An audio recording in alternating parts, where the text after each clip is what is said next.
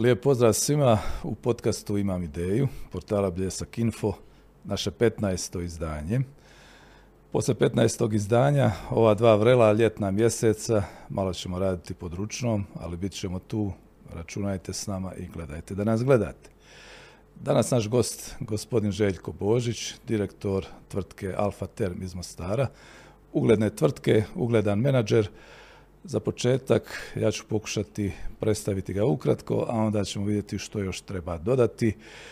Strojarski inženjer, završio kasnije poslijediplomski studij, počeo kao mlad inženjer, napredovao do generalnog menadžera, vodi tvrtku sa nekoliko stotina ljudi, sa milijunskim projektima i čućemo što još. Dobar dan i dobrodošli. Dobar dan. Hvala na pozivu. Ja sam ponešto kazao o Željku Božiću, menadžeru tvrtke Alfa Therm. Što još treba istaknuti?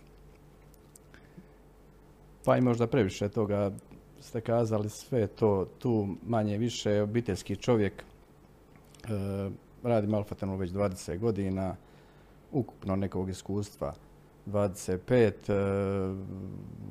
vodim Alfa Therm zadnjih petnaest godina, evo sad šesnaest godina i evo, hvala Bogu, nekad se pruži neka prilika i nekad potrebno imati malo više sreće nego i pameti čak.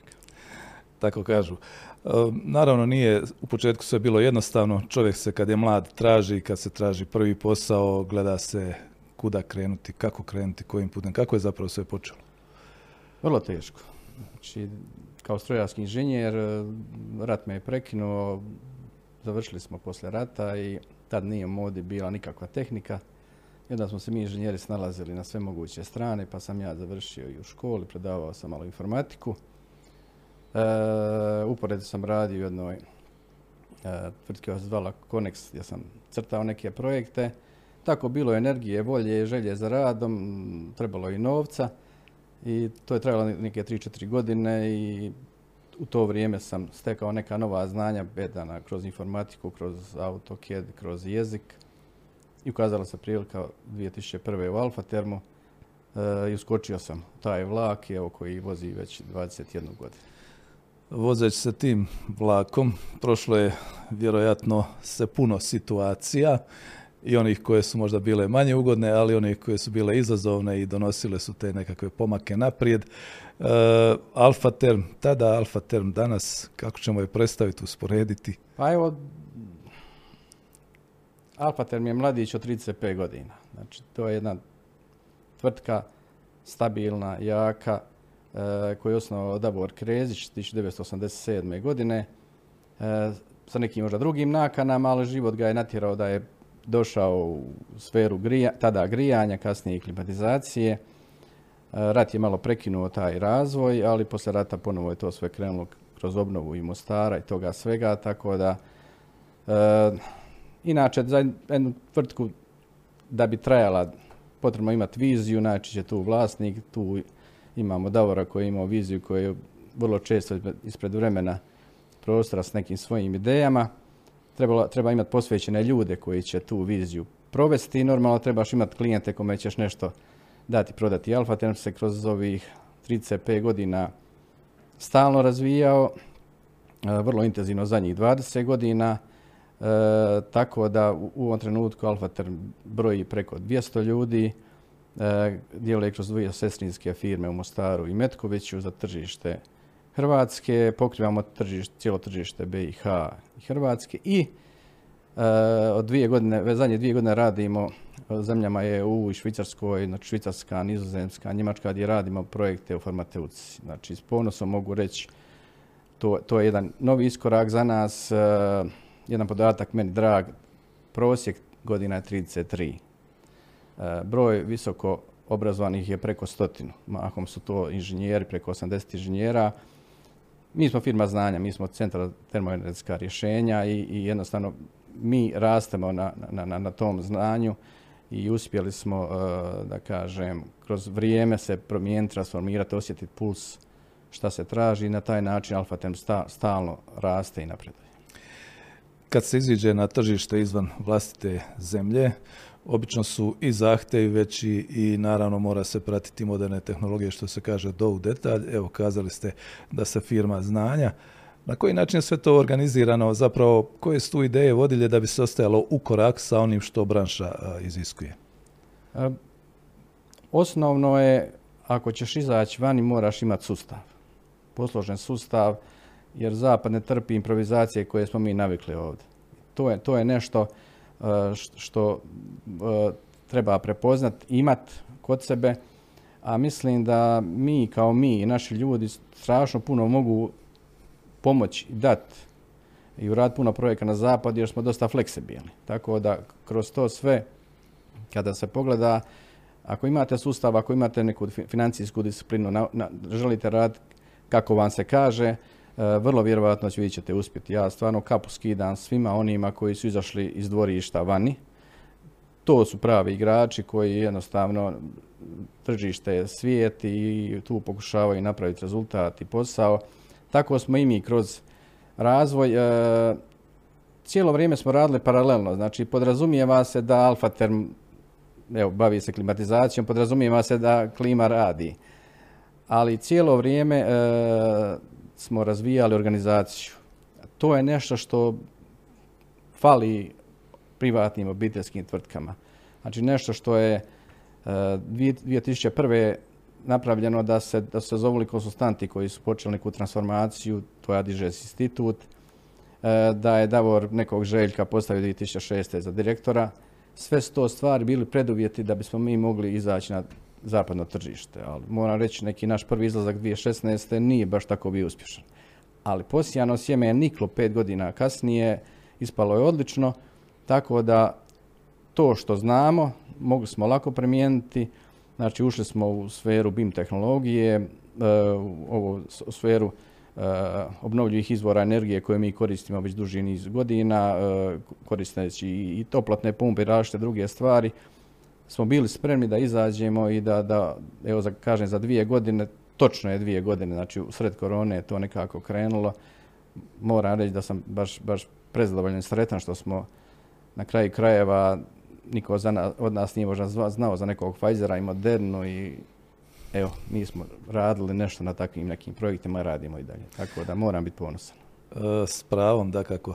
Ovo je zanimljivo o, i čini mi se relativno i raritet kod nas. Ovo malo prije što je rečeno, dvije tisuće šeste došla je ponuda. Željko, želite li preuzeti odgovornost? Što je prva misao koja prođe kroz glavu?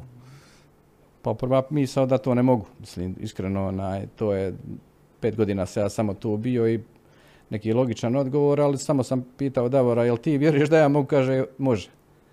Znači, ja sam u tom trenutku postao poduzetnik poduzetnika. Ušao sam jedan svijet gdje sam želio odgovoriti tom izazovu e, i zahvaljujući prije svega ljudima, a Davor uvijek znao odabrati ljude s kojima radi, i ova priča uspjela. Mi smo jednostavno to prihvatili kao svoje i tako je to sve da na neki način krenulo i ovo traje neki petnaest šesnaest godina. Što se zapravo promijeni, što se bitno promijeni u načinu razmišljanja, ponašanja, pristupa poslu u tom trenutku? Pa gledajte, puno toga. E, jedno je biti u pozadini, u hladovini pričat, a drugo je biti prvi čovjek. Moja odgovornost, sve što se kaže se drugačije mjeri. Od prijatelja i kolege postaneš šef neki. Znači, sve su to izazovi, to je bilo puno starijih kolega od mene, možda pozvanijih, ali sve smo mi to uspjeli. Niko nije otišao radi toga, ali u konačnici, kao u svakom poslu, rezultat štiti i menadžera i trenera i svega. Znači, taj rezultat je cijelo vrijeme bio dobar. Alfa Therm je bio šest, možda imao pedesetak ljudi, sad smo rekli ima preko dvjesto, znači brojevi su takvi kakvi jesu. Štiče i konkurencije, evo, svi su ti podaci javni, to je, to je jednostavno jasno. Znači, to je jedan proces koji je išao, a ja sam samo jedan taj kamičak kroz svoj posao ugradio, ali puno, puno, puno je tu ljudi koji su učestvovali u kreiranju Alfa Therm. Da, ali evo, kažem, na neki način je raritet. Kod nas je, još smo u tranziciji, običaj da ljudi koji osnuju poduzeće, kako se to kolokvijalno kaže, gazde, oni do kraja vode, pa dok su živi, sve je na njima, ali evo, neki na vrijeme prenesu dalje. Pa moram reći da je, nažalost, čak i danas, a onda pogotovo jedan od rijetkih bio koji je to prepoznao i vidio. Tako da se mnogi se njemu i čudili, ali To je nešto što je normalno na zapadu. Nažalost, kod nas fali te tradicije, fali i znanja i, i, i, i hrabrosti da se naprave ti iskoraci i, i to je problem. Šta će se desiti sutra, kad se kolokvijalno kaže, ako, ako gazdu autobus udari? Ako firma stane, to nije to. Znači, ako nema sustav, znači to je nešto što se, što se mora napraviti. Nije u pitanju hoće li, nego jednostavno se mora. Ja evo e, i poručujem i, go, i govorim puno. Mislim, kako čitav život sam evo vezan praktično za obiteljske tvrtke i, i razgovaram s vlasnicima i stvarno ih potičem da, da dadnu ljudima priliku. E, ja sam griješio, ja sam pravio gluposti i sve to, sve to dođe, istrpi se i na kraju dobije se taj rezultat koji jest. Da, a, ljudi koji preuzmu ovako zahtjevan zadatak postaju menadžeri koji onda ne mogu više stati. Ne mogu kazati pogledajte moj C V, taj C V mora stalno dobivati nove stavke. To neko cijeloživotno učenje čini mi se jako važno da bi se ostalo u formi, da bi se ostalo u korak s vremenom. Tako je, nekih sedamnaest godina je bilo mog školovanja ukupno, a praktično sam puno više učio i studirao dok sam radio u Alfa Thermu. Taj postdiplomski, taj M B A sam završio dvije tisuće trinaeste. Znači više sam se obrazovao kroz posao. To je nešto što je kod nas super. Znači to je nešto što je kod nas in. E, samo je pitanje da čovjek pokaže interes i da se želi u toj cijeloj priči educirati. A čudni su Božji putevi, ja jesam inženjer, ali radim neki posao sad e, direktora kako ga radim, a s druge strane najviše volim raditi prodaju. Prema tome, čudni, čudni su, kako kažem, Božji putevi, jednostavno treba prepoznati određenu priliku, određenom trenutku i malo preuzeti rizika i izgrabiti. I onda stvari krenu. U kratkom vremenu nekoliko puta ste spomenuli koliko su važni ljudi, da bez ljudi zapravo i ne bi išlo tako uspješno. A ljudi koji gledaju ovaj podcast, ljudi koji znaju za Alfa Therm, koji eventualno imaju ambicija da jednoga dana pokucaju kod vas na vrat ili se prijave na neki od vaših oglasa, što bi zapravo bilo idealno da donesu sa sobom ili optimalno barem? Floskula jest, ali ljudi su sve. Znači to je definitivno i generalno mislim da su i ovdje glavna ograničenja naći prave ljude. E, mi smo davno prepoznali problem, sad se previše o tome pričam, i prije desetak i više godina smo konkretne stvari preuzeli da zadržimo ljude i da dođemo do novih ljudi. I taj produkt te priče jest ovo sad što imamo. Znači, to su konkretni koraci, definiranje ključnih ljudi, ko ne smije otići iz firme. A onda os- osnovno je kad tražimo nove ljude, napravili smo jedan takav sustav gdje kroz dualno obrazovanje koje nikad nije zaživjelo kod nas, ali mi smo ga na, na, na svoj jedan način primijenili da studenti dolaze na prakse, pa čak i srednja škola da nam dolaze na prakse. Kroz jedan taj filter imamo devedeset posto na prolaznost tih ljudi koji prođu te filtere da i ostaju kod nas raditi. Osnovno je, ne smije se trošiti energija da se ljudi motiviraju i moraju ljudi biti motivirani za rad. To je osnovno. Ako mi trošimo energiju da nekoga tjeramo da radi, nema od toga ništa. Najčešće dobijamo ljude koji su tek nešto počeli, završili fakultet. E još ako mu fali energije onda i motivacije, onda, onda nismo nigdje.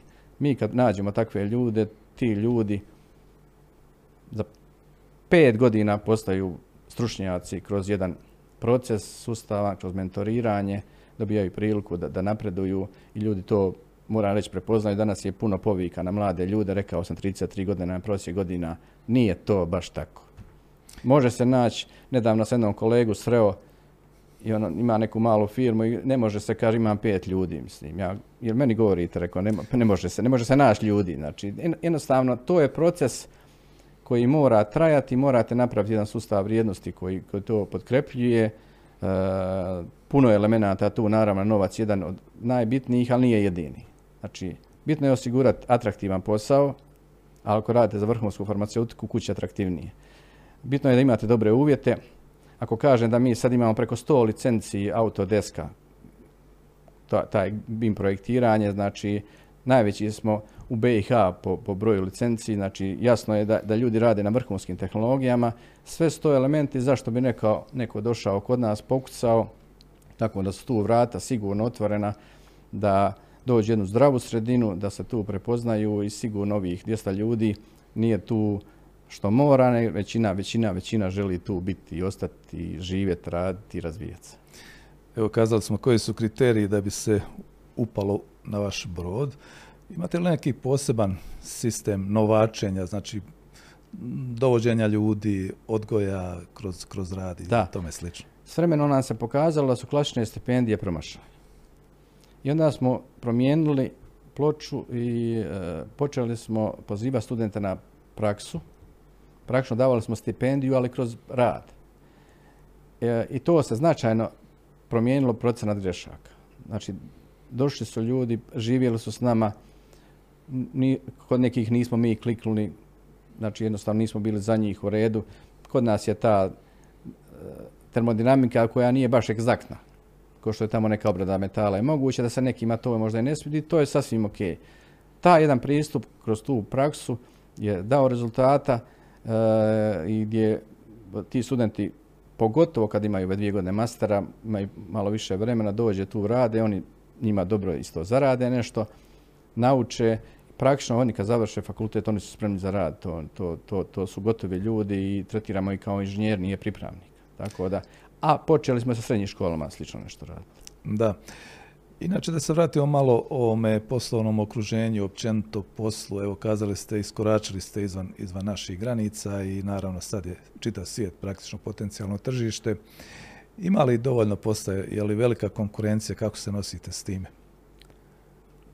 Što se prevazišli smo, da kažem, domaće tržišta. Generalno tu smo, znam, znamo sve ko šta može. Ovo je nama stvarno što smo otišli vani i u koroni, e, ispala je ta prilika, e, je stvarno jedan izazov na koji smo mi ja baš, baš dobro odgovorili. E, ovo naše okruženje jest tako kako jest. Znači, sjećam se baš, vlasnik je davno, davno rekao, kao znakaće Evropa, a vam ajmo mi Evropu. Nismo mi, još, još i nama trebalo da dođem, ali smo otišli i evo, jednostavno može. Znači, ja, ja mislim da, da se može. Rekao sam malo prije koji su tu neki preduvjeti. E, kod nas se puno priča o stvarima na koje ne možeš utjecati. To je nam je postao nacionalni sport gdje ljudi pri, komentiraju.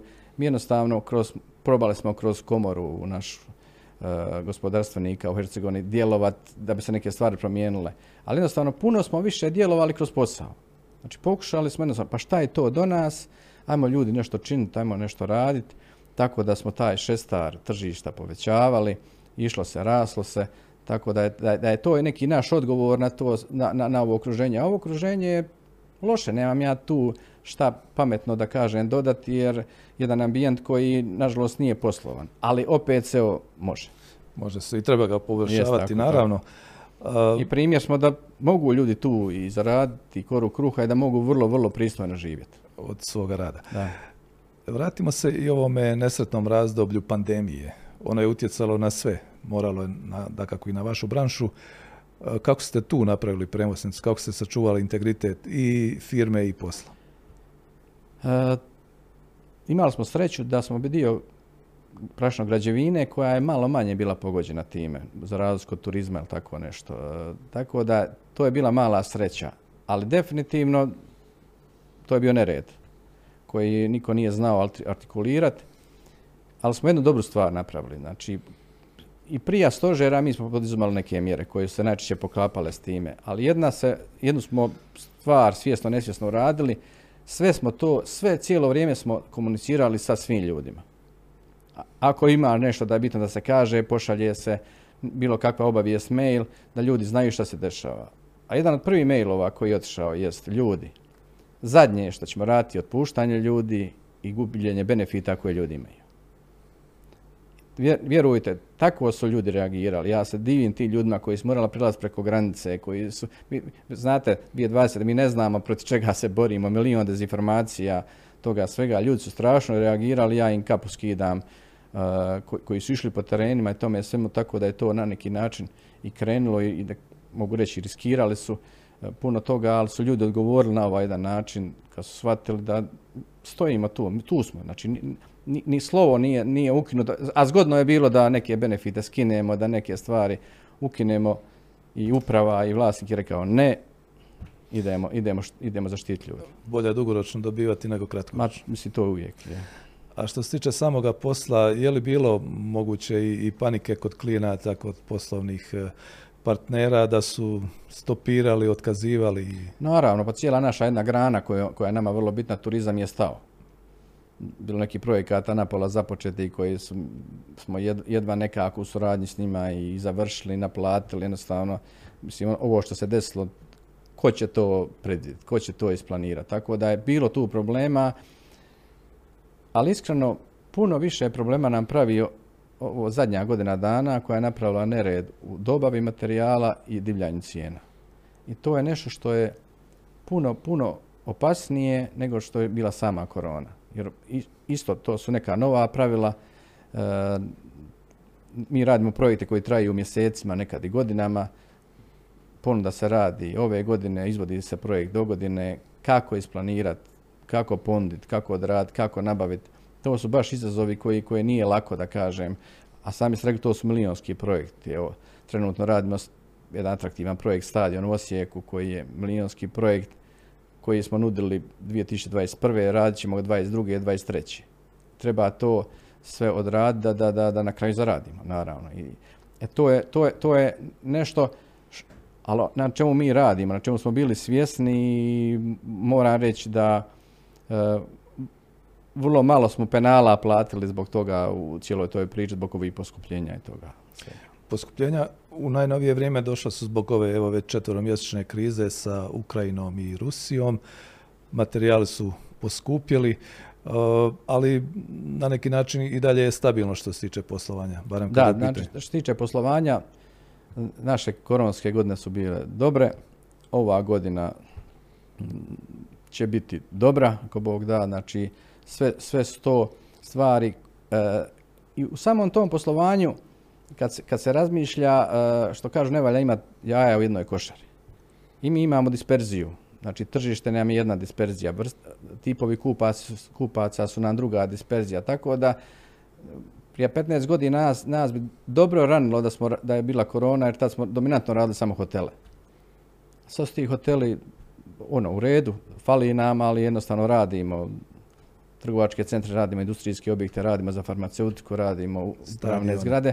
E, sve sto stvari, a ova farmaceutika, nažalost i nasreći, očigledno je nešto što je u ovom trenutku kurentno i tako da je, da je to isto jedan, jedan razlog što smo odšli vani, da manje ovisimo od domaćeg tržišta i potresa koji se dešavaju tu oko nas. E, neke stvari su ljudi saznali iz tih dopisa, iz mailova, iz obavijesti, kroz sastanke i tako dalje.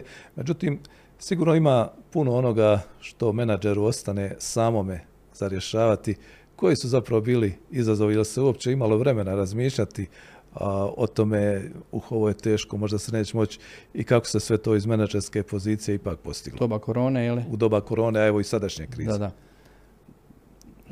Ljudi, ako svako radi svoj posao, ako, ako, ako uh, neki voditelj nekog odjela možda ne spava jedan sat, bolje je da svi pomalo ne spavamo nego da, niko ne, da, da ja ne spavam cijelu noć. Tako da svi su ljudi na svoj način, ne mogu reći zabrinuti, razmišljaju racionalno i donosimo odluke koje su u datom trenutku dobre. Znači, kod nas nema supermena, nema ljudi koji su nad ljudi, nego to je jednostavno jedan dobar tim ljudi koji samo rade svoj posao i u datom trenutku donosimo odluku koja je najbolja za nas. Često je dobra, a nekad i nije, ali Bože moj, znači najgore je ne donijeti odluku. To je najgore. A mi, mi donosimo odluku, probamo biti uh, brzi. Uh, došli smo stvarno jedno vrijeme kad se stvarno brzo živi.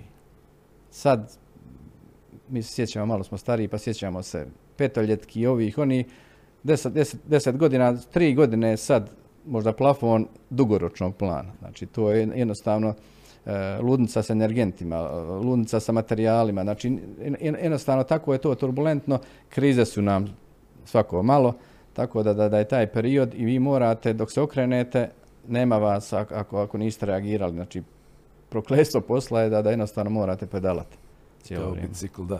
Koliko su mjere vlade ili vlada pomogle tvrtkama te veličine, koliko su vama konkretno mogle pomoći? Ništa posebno. Ne, imali smo nešto konkretno u Hrvatskoj, iskreno, na, za, za u firmu u Metkoviću, dole smo dobili neke konkretne pomoći, ali ovamo ništa posebno. Znači, nismo, možda zato što su procijenili da nam ne treba, ali nismo osjetili da su se, da su se snašli, previše je to rasipkano bilo.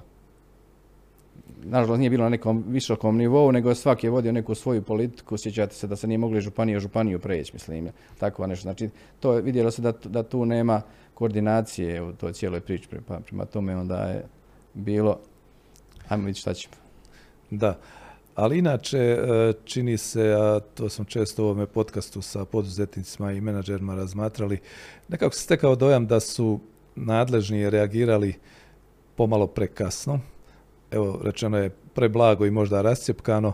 Zapravo, je li bilo u tome trenutku očekivanja da će možda ipak vlasti kod nas reagirati na onaj pravi način, jer niko nije mogao onda znati kako će se kriza razvijati? Je li se očekivalo više da će možda ipak biti više pomoći? Iskreno, nije. Znači, ovo nije poslovni ambijent. Ne možete očekivati kad je stanje redovno. To nije poslovni ambijent u pravom smislu da se zaštiti poduzetnik, da se zaštiti zdrave tvrtke od neplatiša, od ovoga, od onoga, da, da, da, da. Znači, to nije jednostavno, ja, ja nisam očekivao, jednostavno, ako je šta kapnulo, dobro kapnulo, ali toga je vrlo malo i to što sam rekao, mi smo jednostavno drugu filozofiju imamo, poduzmi što možeš, što je do tebe, a onda ako uspiješ, uspiješ. Preživjelo se zahvaljujući vlastitoj vitalnosti. Pa, upravo to.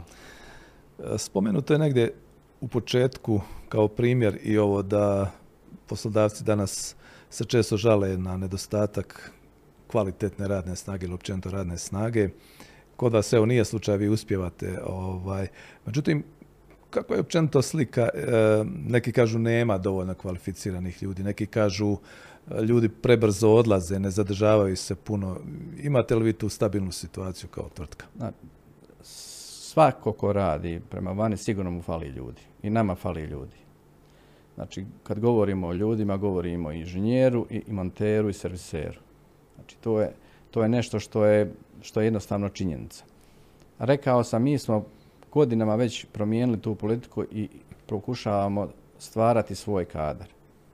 Znači, tražimo samo motivirane ljude koji imaju kapaciteta da uče. I to smo, da kažem, i uradili napravo tako da smo došli do, do, do dovoljno sadašnjeg broja kadra kojeg imamo.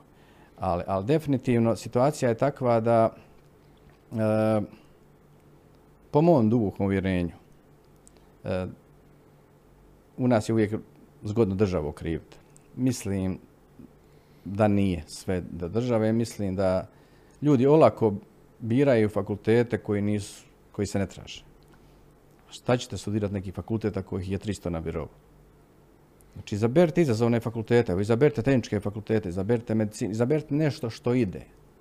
Drugo, mislim da uh, ljudi previše studiraju. Uh, zašto neko ne želi biti majstor? Danas majstori zarađuju odlično. Danas imate puno ljudi s fakultetima koji zarađuju malo, nažalost. Zašto ne bi neko želio biti majstor? I, i treće, uh, problem je te neke naše kulture koje smo i naslijedili, ljudima se vrlo teško prekvalificirati. Evo, ja isto ne mogu reći da sam ja sa nekim velikim vjerenjem završio strojarstvo. Upisao sam neke odluke bile, radim nešto drugo, treće, ali kad čovjek ode sad u Njemačku i s fakultetom, on će bez problema otići na bauštelu ili nešto drugo raditi. Tako. Ovdje je problem da on promijeni zanimanje, da završi nešto, Da, da, da postane, jednostavno s nekim fakultetima vi ne možete, vi, vi jednostavno, a znali ste to kad ste upisivali.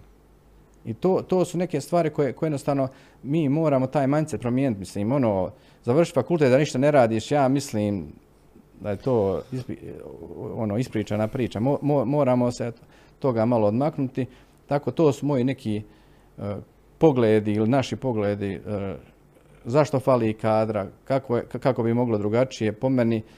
Država je tu bitna da napravi taj ambijent i da, ne znam po kojem ključu, se primaju ti studenti, ako već postoji neka baza ovamo. Znači, to, to je nešto što, što, bi, što bi trebalo po meni onaj, povest malo računa. Evo, mi pravi, napravili smo akciju srednje škole gdje smo na kraju, nama je interes da se studira tehnika. Ako je neko, studirajte tehniku. Ako, ako ste na vagi ili ćete upisati neki fakultet koji je, evo, ne mogu, ne mogu nešto reći, a imate sklonost prema nekim majstorskim vještinama, pa opet imate mjesto kod nas.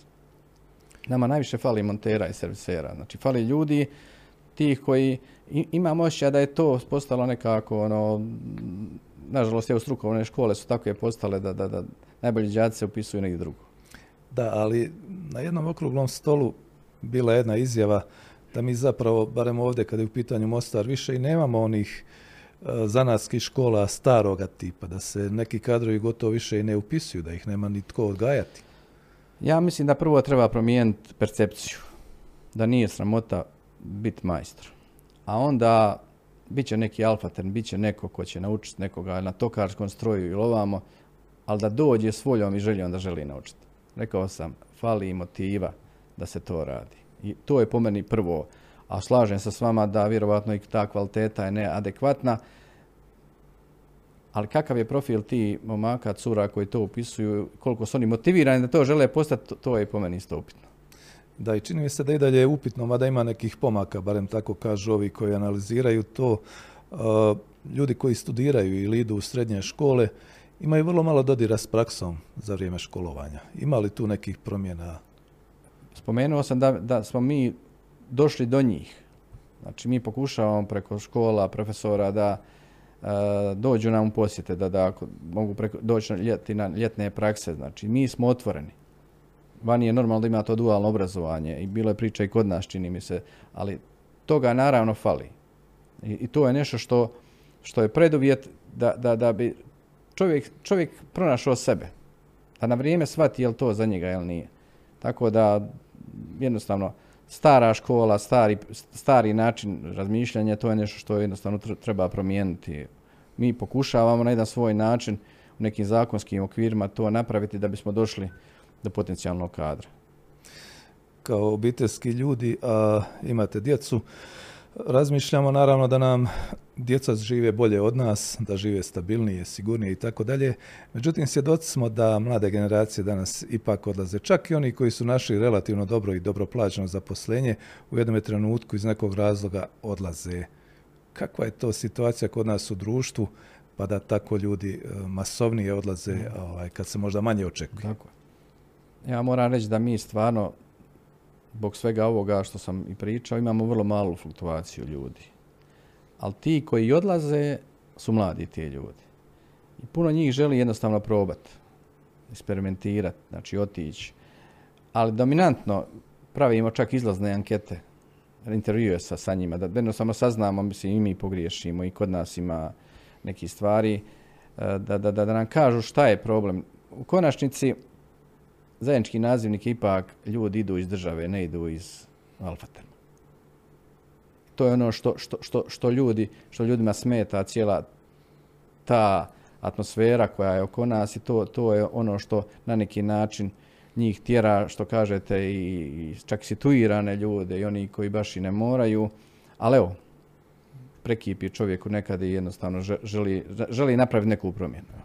Mladom čovjeku teško je dati neki savjet, pogotovo ne obvezujući, jer kasnije može nam doći pa kazati ono sam ti rekao nije mm. dobro bilo, ali ipak treba im dati neke upute. Kako da se postave, evo nešto smo o obrazovanju kazali, nešto o izboru zanimanja, izboru poslodavca, na koji način da se obrazuju za budućnost pa da onda kažu jednoga dana vidiš isplatilo se već još nakon petnaest godina i dalje sam ja u formi i dalje sam u prvim pozicijama. Kako da pristupe? Kako kažete, teško je savjete dijeliti, imam probleme i doma s tim savjetima pa me ne slušaju. E, sukus cijele ove priče e, da moraju više razmišljati čime se žele baviti, na koji način žele raditi i da moraju shvatiti da učenje tek počinje s diplomom. Ako to na takav jedan način shvate, kogod razmišlja da se da mu je cilj da se uvali negdje, mi, ja ne pričam o takvim osobama. Onaj ko želi napredovati u nekoj struci, ja mislim, tvrtke koje sad trenutno rade su, su zdrave i ne bi opstale. Ne, ja, sve manje onih, kako ste rekli, gazda, vlasnika koji baš ne brinu o ljudima, brinu sve više. Hvala Bogu da je došlo vrijeme. Čak ne mislim da ovo nije, nije toliko ni loše da ljudi i odu. ima tu i koristi nekih i sve, sve su to elementi, e, ljudima izbora. Znači nekom Alfa Thermu je sad konkurencija Njemačka.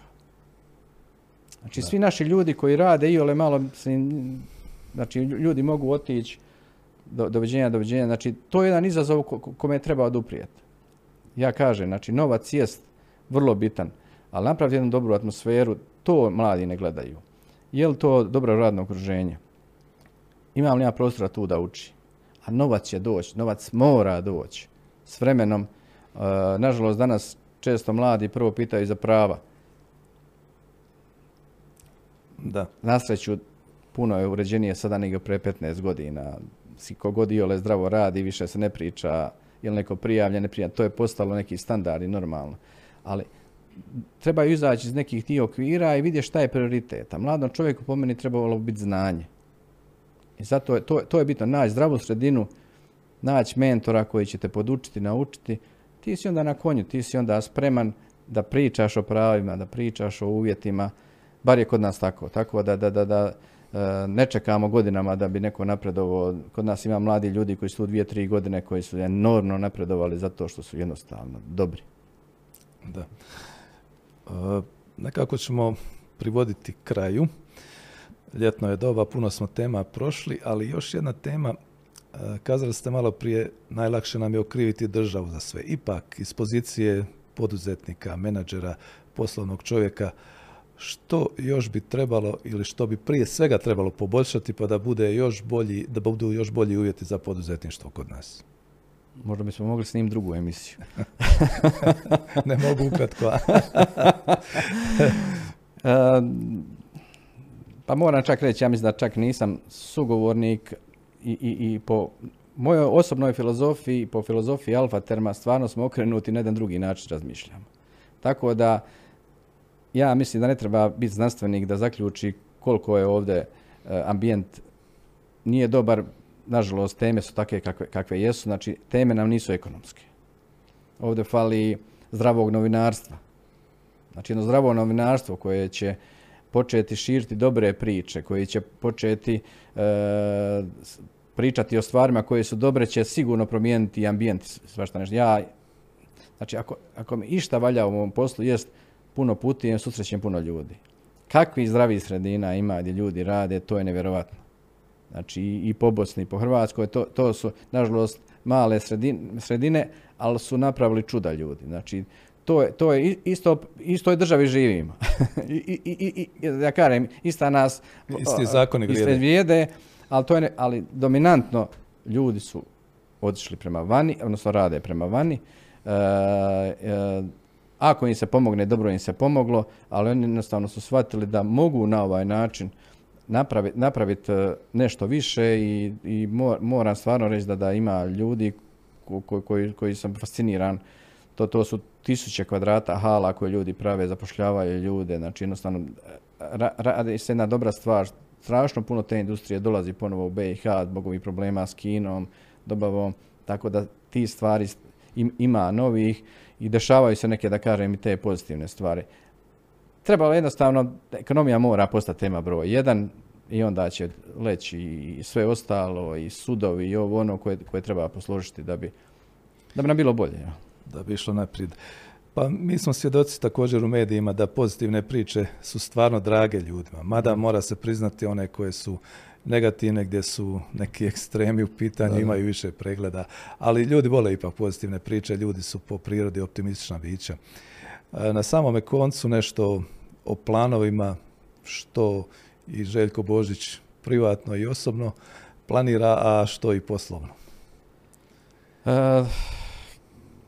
generalno ja sam na toj poziciji petnaest godina i definitivno biologija čini svoje. Napravili smo jednu odličnu stvar, znači prije petnaest godina razdvojili smo vlasništvo i upravljanje, što je bio raritet. Došla je nova struktura koja upravlja ljudima. dvije tisuće dvadeset druge došla je nova struktura mladih ljudi od trideset pet do četrdeset godina koji sad upravljaju Alfa Thermom. I moj zadatak neki jest da ti ljudi stanu na noge i da sljedeći deset do petnaest godina upravljaju Alfa Thermom. Da bi Željko mogao zaraditi mirovinu. Znači to je jedini pravi motiv koji ja u ovom trenutku vidim, to su strašno mladi, dobri ljudi koji tu su već, sve su naši ljudi iznutra koji su narasli u svakom smislu i jednostavno e, apsurd. Pra, tra, svi mi radimo i pravimo sebi zamjenu. Što baš nije, da kažem, realno, ali, ali to je, to je nešto dobro.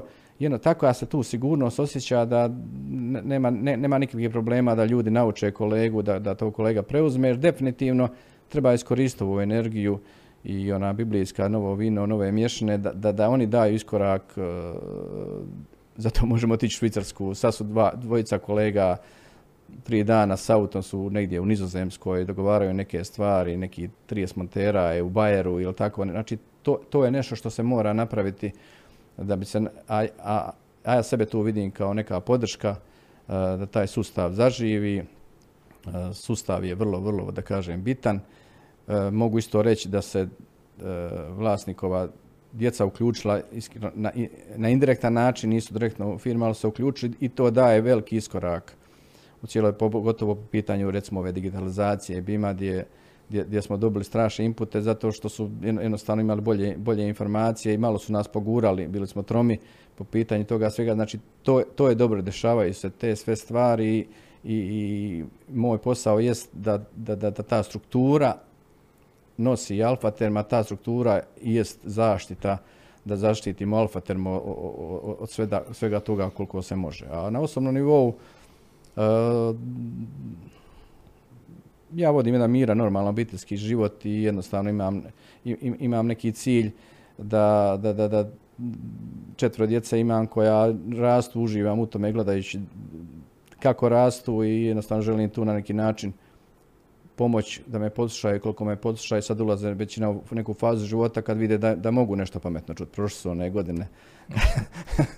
one ne. godine kad to nisu tako gleda. Tako da, evo, vidim se da, da, da, da mogu na neki način, možda ne izgledam pedeset pedeset jedna godina, još ja mogu, ali generalno e, ovih petnaest godina je beneficirani radni staž, definitivno. Da, ali puno toga je realizirano, realizirali ste se kao osoba, što je važno. I evo, želim još puno uspjeha u radu, dobro zdravlje i hvala za gostovanje u našem podcastu. Hvala Milenko i vidimo se opet. Bio je to još jedan podcast Imam ideju portala Bljesak Info. Naš gost bio je gospodin Željko Božić, direktor poduzeća Alfa Therm iz Mostara. Hvala vam što nas pratite i naravno gledajte da nas gledate.